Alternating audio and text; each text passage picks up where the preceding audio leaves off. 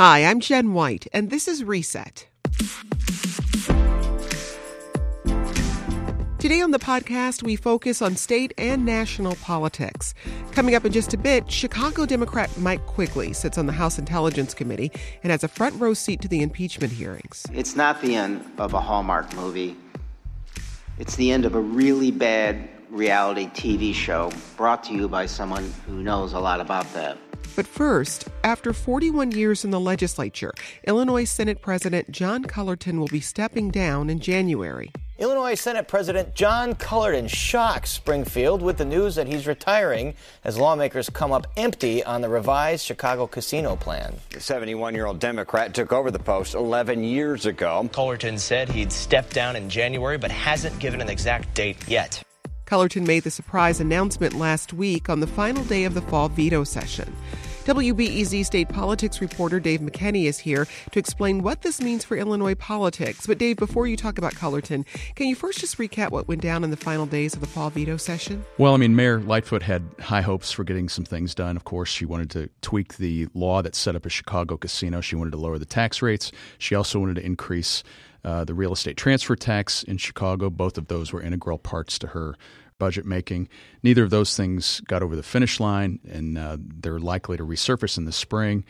Governor Pritzker got a big victory, I think, with the consolidation of suburban and downstate police and fire pension funds. I mean, it seems like an arcane type of thing, but it could save some money because a lot of these funds just kind of duplicate services and things like that. So that was a victory for him. But by and large, I mean, this Cullerton thing we're about to talk about was a big thing, and I think everybody in Springfield was sort of preoccupied by all the investigations that are going on. Well, what do we know about why Cullerton is stepping down? Well, I mean, this came on Thursday, the last day of session. He made an announcement behind closed doors to his caucus, and he basically laid it out this way, that he had made this deal with his wife, Pam Cullerton, that now was the time he wanted to step down. He's been in Springfield for 4 decades, one of the longest-serving active members down there. And basically, he presented this as a family decision. You know, I think people were immediately skeptical that that was the case. I mean, I think with this investigation that we've been reporting on here and others have involving ComEd and lobbying and the FBI raids and such, people were naturally curious about whether Cullerton had gotten involved in some of this. And his staff said right out of the gate, no, that wasn't the case. How have lawmakers been reacting to this news?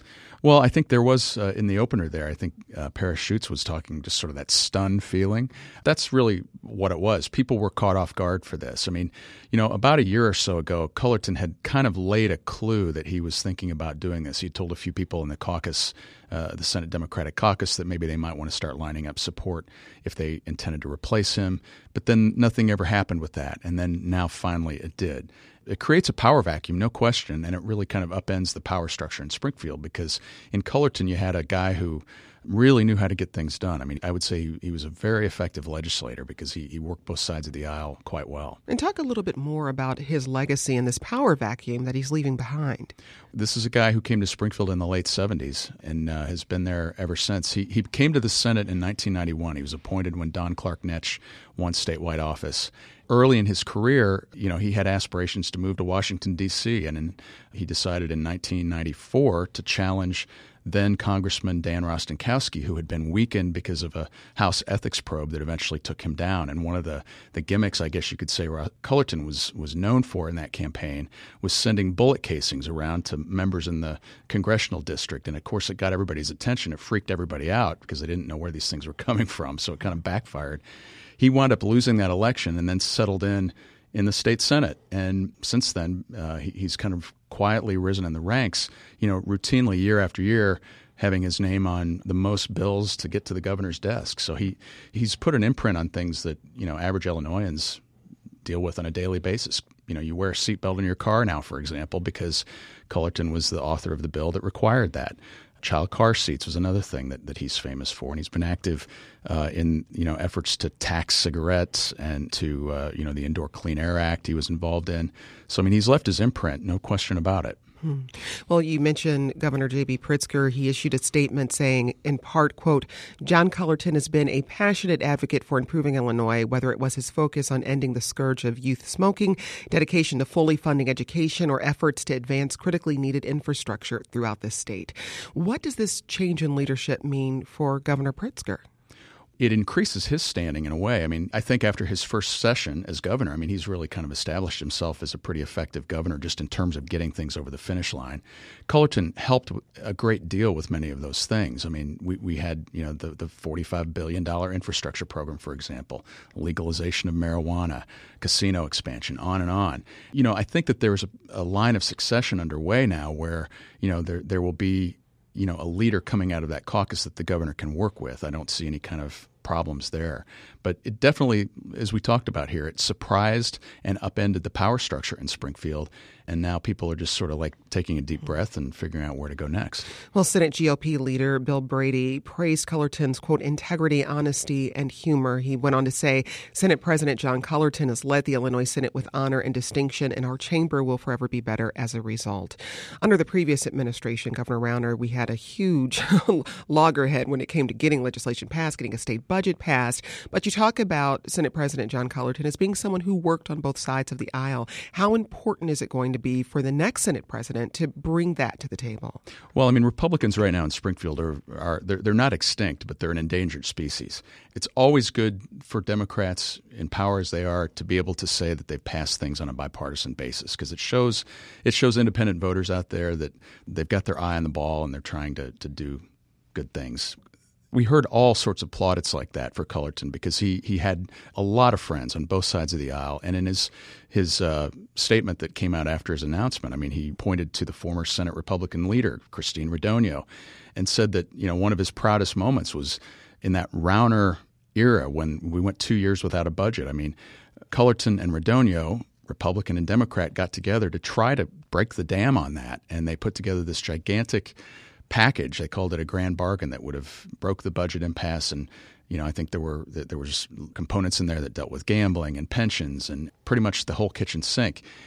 And it looked like it was going to get done. And then at the last minute, Rauner kind of pulled the plug on it and it failed. But what it showed, again, was that Cullerton could work with both sides. And that's one of the things he'll be remembered for. And one thing, you know, about his past that I don't think many people know about, and I mean, I certainly would not blame John Cullerton for the state's pension problems, but he sat on a committee in 1989, I believe.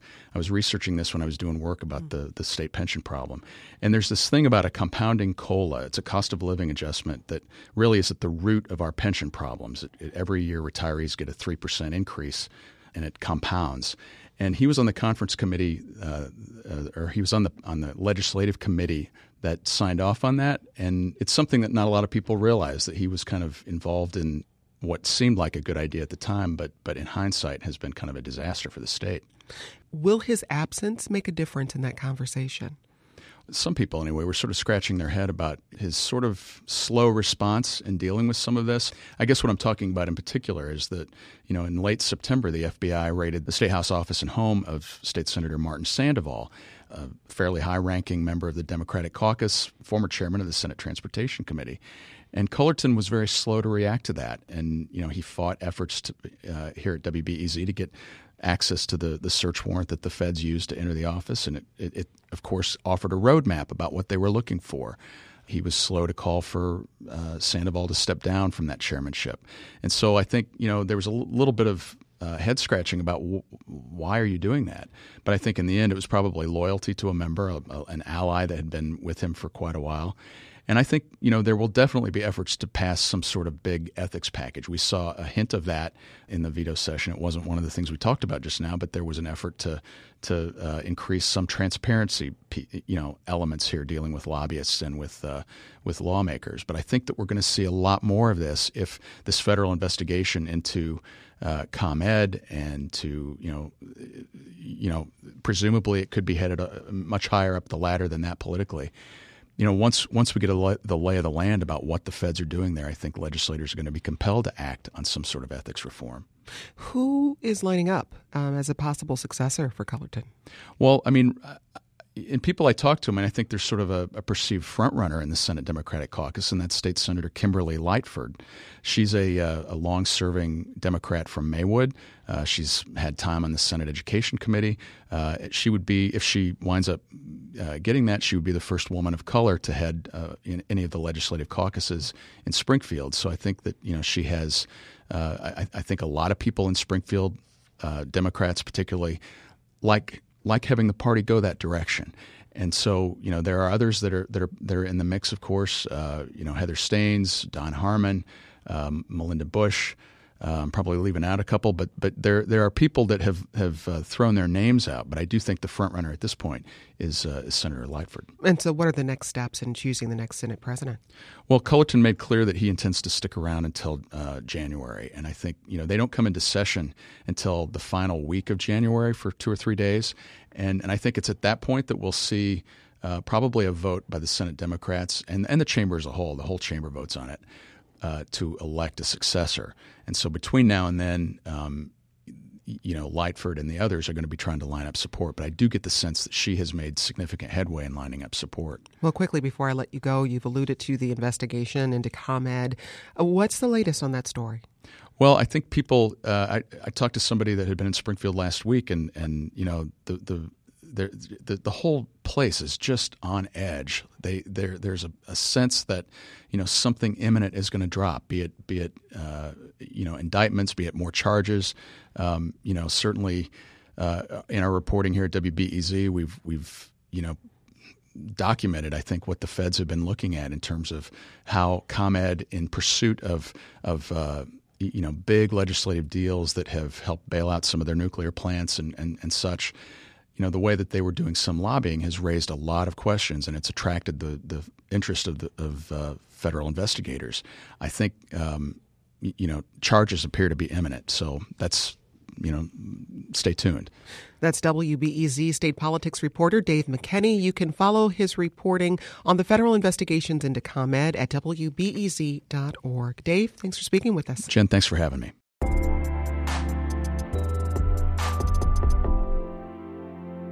The public phase of the impeachment hearings opened last week on Capitol Hill. One of the people who got to ask questions of witnesses was Congressman Mike Quigley. Quigley represents the 5th Congressional District and serves on the House Intelligence Committee. Congressman, welcome to Reset. Thanks for having me on. Well, as I mentioned earlier, we've heard from 3 witnesses so far in the impeachment inquiry into President Trump. What stood out to you from this first week? I think you heard the cream of our diplomatic corps.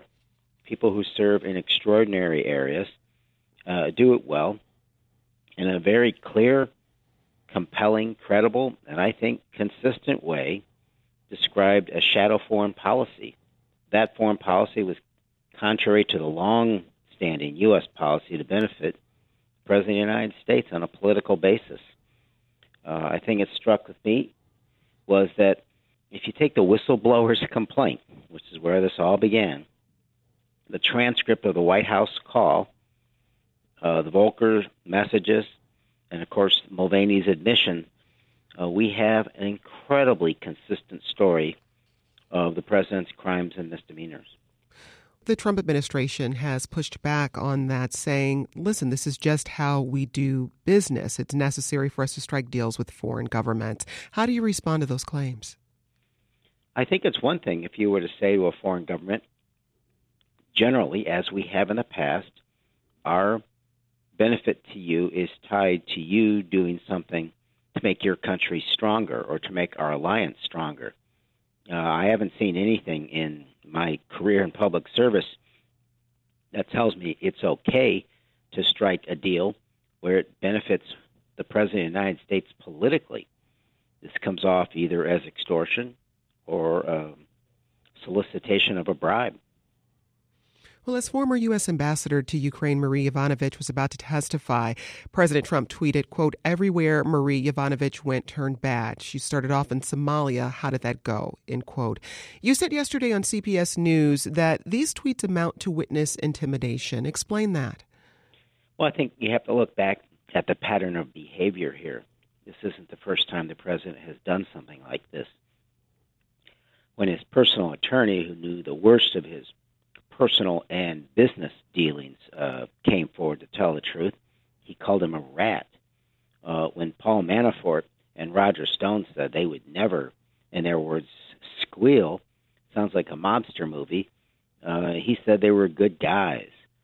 So it's very clear what he's telling the rest of these folks. I think you also have to put that, juxtaposition this with the fact that the President of the United States dangled pardons during the Mueller investigation, and the fact that he did pardon the sheriff in Arizona. It's very clear he's willing to use all his powers to protect himself. And here I was at the beginning of the ambassador's testimony thinking the Republican strategy will be to tamp down the notion that there was a smear campaign against her. And right on cue, the president smears her to a national audience. An extraordinary situation in D.C. And to your mind, why does that rise to the level of witness intimidation if the president, as he says, is just expressing an opinion about her service, and he says that opinion is protected by his First Amendment rights? Everyone has their First Amendment right, but there are always limitations. Here in front of a national audience while someone is testifying, he's attacking her. What does that tell anyone else in career service or in any position, for that matter, who wants to come forward and tell the truth? What does that tell a whistleblower? What does that tell anyone who wants to say something bad against the President of the United States? He's coming after you. He's going to try to ruin your reputation. He pretty much ruined her career. And to attack her after, 3 decades service in some of the most dangerous places in the world, once at least literally under fire, you don't get appointed to a position like that unless you're one of the best of the best. Ukraine is at war with one of our greatest adversaries, Russia. And in the middle of that tenure, when she was about ready to finish, they asked her to extend her stay. She had an impeccable record. So these folks see what happened to her. It's intimidating to anyone else to think that if they speak out, or even if they're just trying to do the right thing, as she was during her tenure there, that the president won't come after them. Congressman, what types of conversations are you having with your Republican colleagues around impeachment? I've always felt that some of my Republican colleagues understand the kind of president we have. I think those that have stood up to him, unfortunately, with the exception of perhaps Senator McCain and a few other instances, are either on their way out the door or already gone. Speaker Ryan, in his book, and recent criticism of the president is an example. Many others, again, on their way out. I think there are a large number of Republicans who, if this was anonymous vote, would vote for impeachment. They recognize this as a person who has abused his powers as President of the United States. Those are conversations I've had. But they recognize if they were to stand up against this president, they would probably lose a Republican primary. Congressman, Intelligence Chairman Adam Schiff is waiting to confer with other House Democrats before moving forward on articles of impeachment, but he's hinted that bribery and high crimes and misdemeanors could be on the table. At this point, where do you stand? Do you feel you have enough information to call for the impeachment of the president? I ask the public to put themselves in my place. Reread the Mueller report.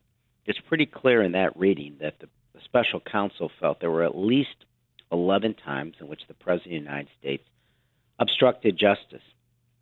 And he said quite plainly, there is a Justice Department regulation that says you can't indict a seated president.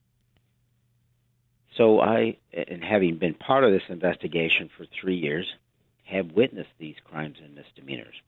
I think what we've witnessed since that time is a continuation of that obstruction as these issues play out in the courts. And clearly here, I think the week before, we reached the number of 12 people that the president blocked from testifying, 4 in one day. In the 1974 impeachment articles against Richard Nixon, Article 3 talks about obstruction of justice. It gives 4 instances in which Richard Nixon obstructed Congress. This president has obstructed Congress 4 times in one day. But I get what the chairman of the Intelligence Committee is saying.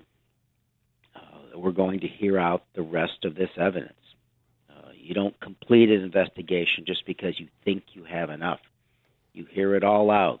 And if the president wants to come testify, or if indeed he had someone willing to come who could help exonerate him, particularly of the charges involving Ukraine, so be it. But I do think that if the president had anyone who could help exonerate him, they would have been beating down the door. Well, should the House vote to impeach the president, the process, of course, then heads to the Senate, where a 2/3 majority would be required to remove the president from office. How likely do you think that is to happen? You know, I have thought about that. I think what struck me first is this. This is a president who has never been held accountable for wrongdoing in his life. Once he realizes he's gotten away with something, frankly, he goes on to worse things, as we have witnessed here. So I felt that regardless of how anyone judged what the Senate would do, that we had to call the president to account. We had to bring forward these allegations, simply because if we were to say, oh, well, the Senate will never impeach him anyway, we'll let him do whatever he wants to do, that's the alternative. So I'd like to think that public pressure, and we saw recent polls moving the dial, this is resonating, that senators will move forward and do the right thing. But I can't act for them. I can only act for my constituents and do what I think is right.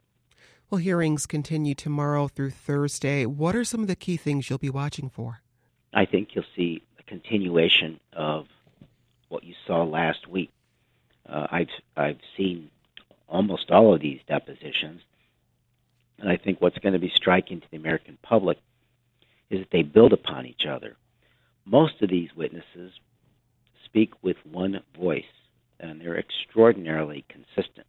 It was striking to me that Mr. Sondland's testimony was the only one in which there was an addendum, which he later acknowledged, oh, yeah, there was a quid pro quo.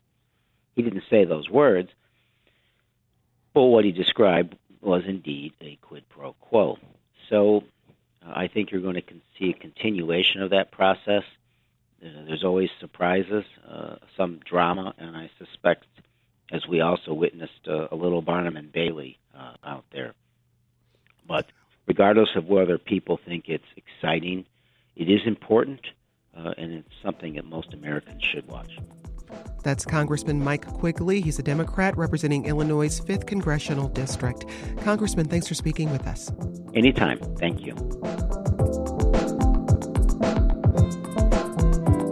And that's today's Reset. As we mentioned in that conversation with Congressman Quigley, there will be more witness testimony this week, so Reset the show will be preempted. But Reset the podcast will be dropped in your feed at 4 p.m. just in time for your commute home, or play it while you're getting dinner ready. Until then, I'm Jen White. Thanks for listening, and let's talk again soon.